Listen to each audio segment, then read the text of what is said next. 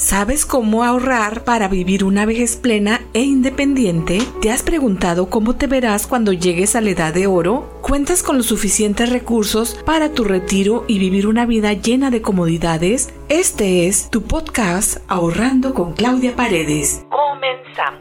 Hola, ¿qué tal? Hoy contamos con la presencia de un invitado especial, el doctor Rogelio Herrera Sandoval, quien nos compartirá algunos consejos de inversión que seguramente te cambiará por completo el panorama del tema de la jubilación y cuándo podrás retirarte. ¿Cómo está, doctor? Bienvenido. Muy bien, muchas gracias por la oportunidad de compartir eh, algo del conocimiento.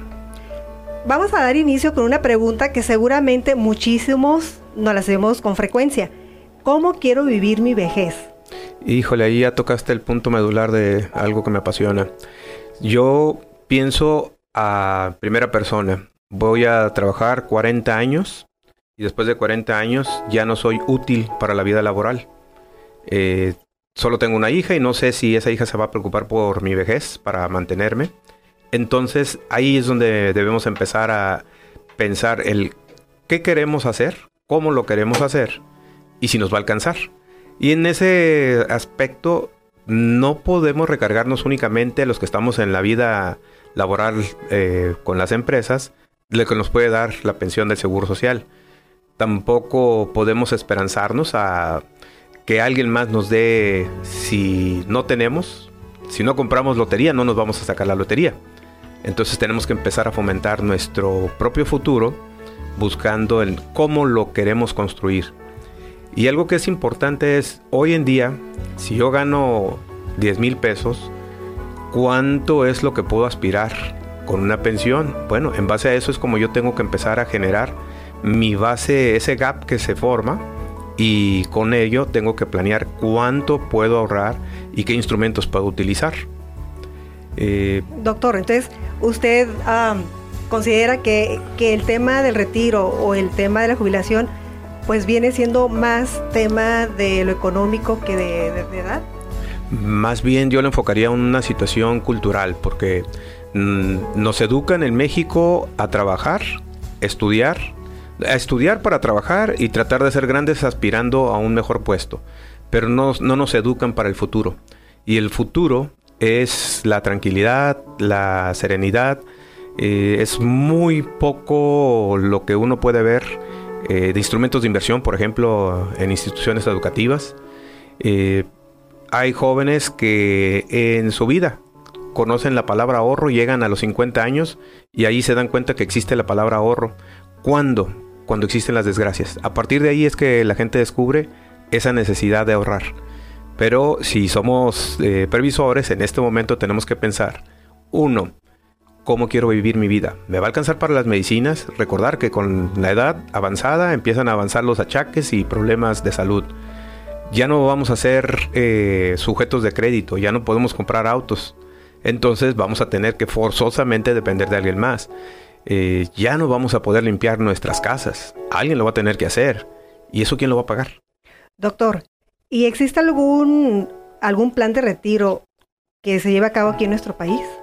Por ley eh, existe el concepto de las afores para quienes están trabajando en empresas y también en el gobierno, porque ya existe, ya existe la de la de pensionista. Eh, pero eso nada más nos va a garantizar una parte y dependiendo en qué ley. Eh, los que estamos eh, bendecidos con la ley del 73 del Seguro Social, bueno, podemos aspirar a pensión alta con una serie de combinaciones que se pueden dar. Los que no, lo máximo que pueden aspirar es el 30% de lo que hoy en día ganan. Y ahí es donde viene el grave problema de la juventud. Si hoy ganan 10 mil pesos, su aspiración más grande es que les van a pagar 3 mil pesos de pensión hasta que se acaben sus fondos. Acabándose sus fondos, adiós. Caso contrario, a los de ley 73, esa pensión va a ser vitalicia y todavía es heredable. Sí, aquí lo ideal para los jóvenes, los jóvenes que están en edad productiva, sería que prevean su retiro eh, pues lo, lo, más temprano posible, ¿correcto, doctor? Yo diría que ya se tardaron, debieron haber empezado desde ayer porque con ese comparativo del 30% nunca va a ser suficiente el dinero. Entonces sí, eh, la idea es que Si un joven nos escucha y dice, ¿qué puedo hacer? Hay muchas herramientas de, inversión y no riesgosas, ¿eh? herramientas de inversión que les puede llevar a tener un futuro con una, con una economía estable y tranquila para su vejez. Bien, ¿y usted nos puede platicar un poco acerca de los Afores?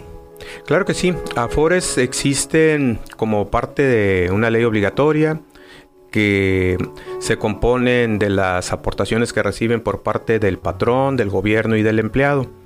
Y hoy en día están clasificadas eh, en fondos que son, son administrados, las AFORES son administradoras de fondos y están seccionadas por fondos generacionales, AFORES generacionales, es decir, por cada rango de edad va una inversión. Los que tienen mayor edad, esas inversiones las utilizan en fondos de menos riesgo. ¿Por qué? Porque ya están a punto de llegar. Los jóvenes que se van a tardar mucho en llegar a su edad de pensión, pues sí se van a riesgos eh, más elevados. No es una garantía eh, que la CIFORE siempre esté ganando. Hemos tenido mm, minusvalías en las CIFORES, pero sí es una garantía de que tenemos un dinero ahorrado y que en algún momento nos lo van a entregar, cumpliendo algunos requisitos de ley. Sí, lo sugerible para una pensión digna eh, pudiese ser que el, adulto mayor se prepare ya sea con inversiones de bienes, bienes raíces, ah, ya sea con otro tipo de negocios, o puede ser, ustedes por favor coméntenos, puede ser también con alguna aseguradora algún tipo de seguro de, vida? Yo comparto eh, conocimiento en ese sentido y mi experiencia personal. Uno, hay inversiones que se pueden hacer a través de... Aquí hay que jugar con el interés compuesto a favor nuestro. Es decir, que así como el banco nos presta cuando sacamos con la tarjeta de crédito alguna compra, que si nada más pagamos el mínimo, el capital se va incrementando y cada vez nos cuesta más, bueno, así hay que hacer la inversión. Hay que invertir para que los intereses sean parte del capital y vaya creciendo. Hay inversiones que son, de, les llaman de fondos indexados. Hay, hay inversiones que se pueden hacer en UDIs, que es una medida alternativa, inversiones en moneda extranjera. Y también eh, están las inversiones en bienes inmuebles yo no recomiendo la del bien inmueble porque va a llegar el adulto, vamos a pensar que llega el adulto eh, con su casa, la va a querer rentar y si tiene problemas, ¿quién lo va a defender? Entonces va a depender de terceros y probablemente ya con una edad eh, ya cansado, gastado y sin las facultades, a lo mejor hasta termina perdiendo su, su, su bien inmueble. Yo pensaría más bien en inversiones sobre bases seguras. Hay inversiones de estas que menciono sobre fondos indexados, hay seguros de vida y también hay seguros de valores garantizados, es decir, se puede hacer una combinación, es lo que yo personalmente manejo. Bien, entonces, si ya estoy llegando a la edad del retiro, ¿usted qué sugiere que, que hagamos? Podemos, si yo ya soy dueña de mi casa, sería buena idea el, si ya, si ya no la debo, ya es mi casa, sería buena idea el venderla para poder este, comprar algo más pequeño y con el sobrante eh, poder invertir ya sea en, en, un fondo de ahorro o este, reducir mis gastos si tengo un carro y lo debo, pues tal vez o liquidar el carro si tengo la solvencia o deshacerme del carro de, de, definitivamente y ahorrarme ese dinero para, pues, para mi retiro. Aquí, aquí vamos de nuevo a la parte cultural.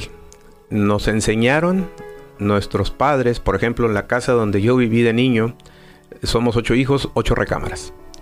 Nos enseñaron a casas muy grandes y hoy en día vemos a gente adulta en casas grandes prácticamente solos, que parece eh, un, un este, eh, una película de fantasmas. Entonces aquí es primero cambiar la cultura. ¿Qué tengo hoy y qué quiero hacia adelante? Si adelante voy a estar solo, la naturaleza es que los hijos se van. Y si no vamos a estar con los hijos, y cuando mucho aspiramos a tener la pareja a nuestro lado, ¿qué ocupamos? ¿Un edificio o un departamento? Entonces ahí va a ser algo de lo que tendríamos que estar pensando culturalmente. Después de ello viene la, la segunda parte. Me deshago del bien inmueble a través de venderlo y eso invertirlo. El tener un bien inmueble nos puede generar una renta, pero la renta puede ser de manera ocasional, porque no siempre puede estar ocupado el bien inmueble. Y en cambio el dinero invertido constantemente nos va a estar generando rendimientos. Aquí va a ser una cuestión cultural. Lo que yo sí le recomiendo a la gente es que el plan de retiro lo empiecen desde ya, pensando con un presupuesto es cuánto quiero yo tener para vivir una vejez en paz. Yo voy a poner un ejemplo, hice un ejercicio y yo dije, yo necesito 150 mil pesos al mes. Y cuando me siento con los analistas de seguros me dicen, ah, caray, va a tener que invertir mucho. Ok, entonces, ¿qué tengo que hacer? Iniciar. Eh, menos diversión, menos comprar modas, menos estar eh, al presumido, jugándole al presumido con lo que uno no tiene, y sí mejor pensando en el futuro. Eso es lo que yo empecé a hacer, y eso es lo que yo estaría recomendando. Y ya después, saber si se deshace uno del bien inmueble o no. Sí, muy bien. Sí, ah, por ahí escuchaba a, a una persona que decía que si uno llega a la vejez y llegas ya sea con bienes inmuebles o llegas con recurso, que realmente uno no se supo administrar al 100%, porque uno puede hacer su, su, economía, pero a veces uno piensa en dejar a los hijos. Entonces realmente el punto es, eh, si tenemos una casa grande, pues realmente ocuparnos de nosotros los mayores o los futuros mayores. Si tenemos una casa grande, pues igual eh, venderla y, y hacernos de otros recursos que nos den una vejez más tranquila. Justamente con este concepto es una de las tristezas que me, me hace cada día sentir hasta como ciudadano de Tijuana miserable porque hay personas que dieron su vida, construyeron grandes palacios, no digo casas, palacios, y los hijos se fueron a vivir a Estados Unidos. Lamentablemente mucha casa en Tijuana está abandonada están ahora sí que a lo que dicte el vandalismo y también mucho, mucha gente vorazmente se está posesionando de esas casas a través de prescripciones y demás. Entonces ahí es donde viene este mensaje, es el que le pongo yo de ejemplo a quien trata de asegurar su vida invirtiendo en bienes inmuebles. Si los hijos se van y no van a estar contigo, no van a estar en la ciudad, porque buscaron una vida mejor, eh, crecieron, o simplemente la pareja se los llevó a su lugar de origen, ¿qué va a pasar con esos bienes? ¿Qué va a pasar con tu vida entregada a estar produciendo riqueza? Muy probablemente va a quedar en manos de un desconocido. Es por eso que en lo personal considero que la inversión en bienes inmuebles para la vejez no la considero como la mejor alternativa. Bien. Eh, doctor, ¿es cierto que se puede tomar algún beneficio fiscal si hacemos ahorro complementario? Ay, excelente, gracias por esa pregunta, puesto que justo por ahí podemos empezar a modificar la cultura y los hábitos de la gente.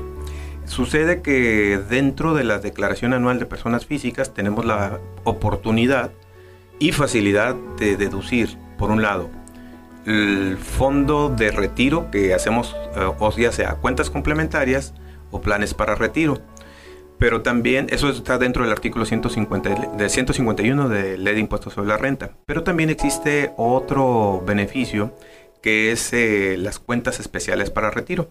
Esto es a través de un decreto y nos permite hasta 152 mil pesos.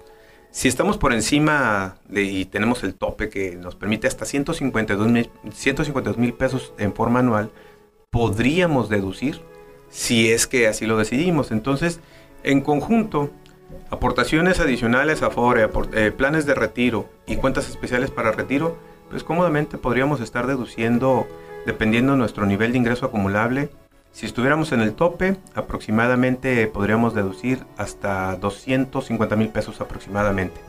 Entonces es una muy buena cantidad que en lugar de pagar impuestos, pensar en nuestro retiro nos puede, nos puede, nos puede redituar doblemente. Que vamos a terminar pagando en algún momento impuestos, sí, pero va a ser después de los 65 años, pero ya teniendo una cantidad asegurada para el futuro. Doctor, ¿y en esos trámites es necesario que igual el adulto mayor ande ante el SAT para hacer, para hacer esos trámites? No, porque aquí ya estaríamos hablando de que esto lo haríamos a través de aseguradoras, eh, ya habría un ente distinto y ya no existiría esa obligación. Bien, ok. ¿Y usted considera que el adulto mayor, cuando ya, cuando ya estamos jubilados, eh, nuestros hijos suelen apoyarnos o viene siendo a la inversa, que ya los hijos más bien ocupan de la ayuda de, de los padres retirados. Voy a hablar por la experiencia que tanto me apasiona mi ciudad, que es Tijuana. Aquí hemos encontrado que viene gente de muchas partes del mundo, no tan solo de nuestro país. A veces llegan solos, aquí se juntan con alguien de otro, otro inmigrante, eh, empiezan a hacer familia. y somos pocos los que nacemos en Tijuana y nos quedamos completamente en Tijuana. Eh, la mayoría, por la cercanía, la bendición o lo que sea, tienen la oportunidad de emigrar eh, inmediatamente a Estados Unidos, se van y entonces, hablando propiamente de Tijuana, hay un alto porcentaje de gente que no está con sus padres porque están en otras ciudades. Y ahí es donde de nuevo vuelvo al concepto. Y, lo dejo como pregunta, ¿vale la pena desgastarse invirtiendo tanto para algo que nadie va a aprovechar? yo diría, no, yo, yo no le metería tanta inversión. Doctor Herrera, haciendo una recapitulación de lo que hemos platicado, entonces, ¿qué sería lo más correcto o lo más ah, beneficioso para una planeación de retiro? Primero iniciar con un monto del cual yo desearía eh, tener como ingreso para pensionarme. Eh, si trabajo, sé que por parte de, la FORE, aparte de, vía IMSS, voy a recibir una cantidad. Pero entre lo que yo deseo y lo que me van a entregar, ahí hay un gap. ¿Cómo lo voy a llenar? Y ese cómo lo voy a llenar es donde vienen las diferentes alternativas que tenemos. Ahorita ya mencionamos cuatro. Entonces aquí es hasta dónde realmente quiero sacrificar hoy en día para disfrutar en el futuro. Presupuesto, establecer ese gap, compromiso de qué es lo que quiero aportar para ahorrar y por último, la consistencia. No hay otra cosa que nos lleve al éxito tratándose de ahorro que ser consistentes. Si no mantenemos e, esa base de ahorro, eh, nunca vamos a lograr llenar el cochinito que queremos armar a través de nuestro presupuesto. Doctor, ¿algún mensaje en general ya para concluir con nuestra, con nuestra entrevista? Por supuesto. Eh, primero, tenemos que decidir eh, cuándo iniciar. algo que es inminente es que la edad sigue avanzando y que vamos a llegar a la vejez. Si es que tenemos buena salud.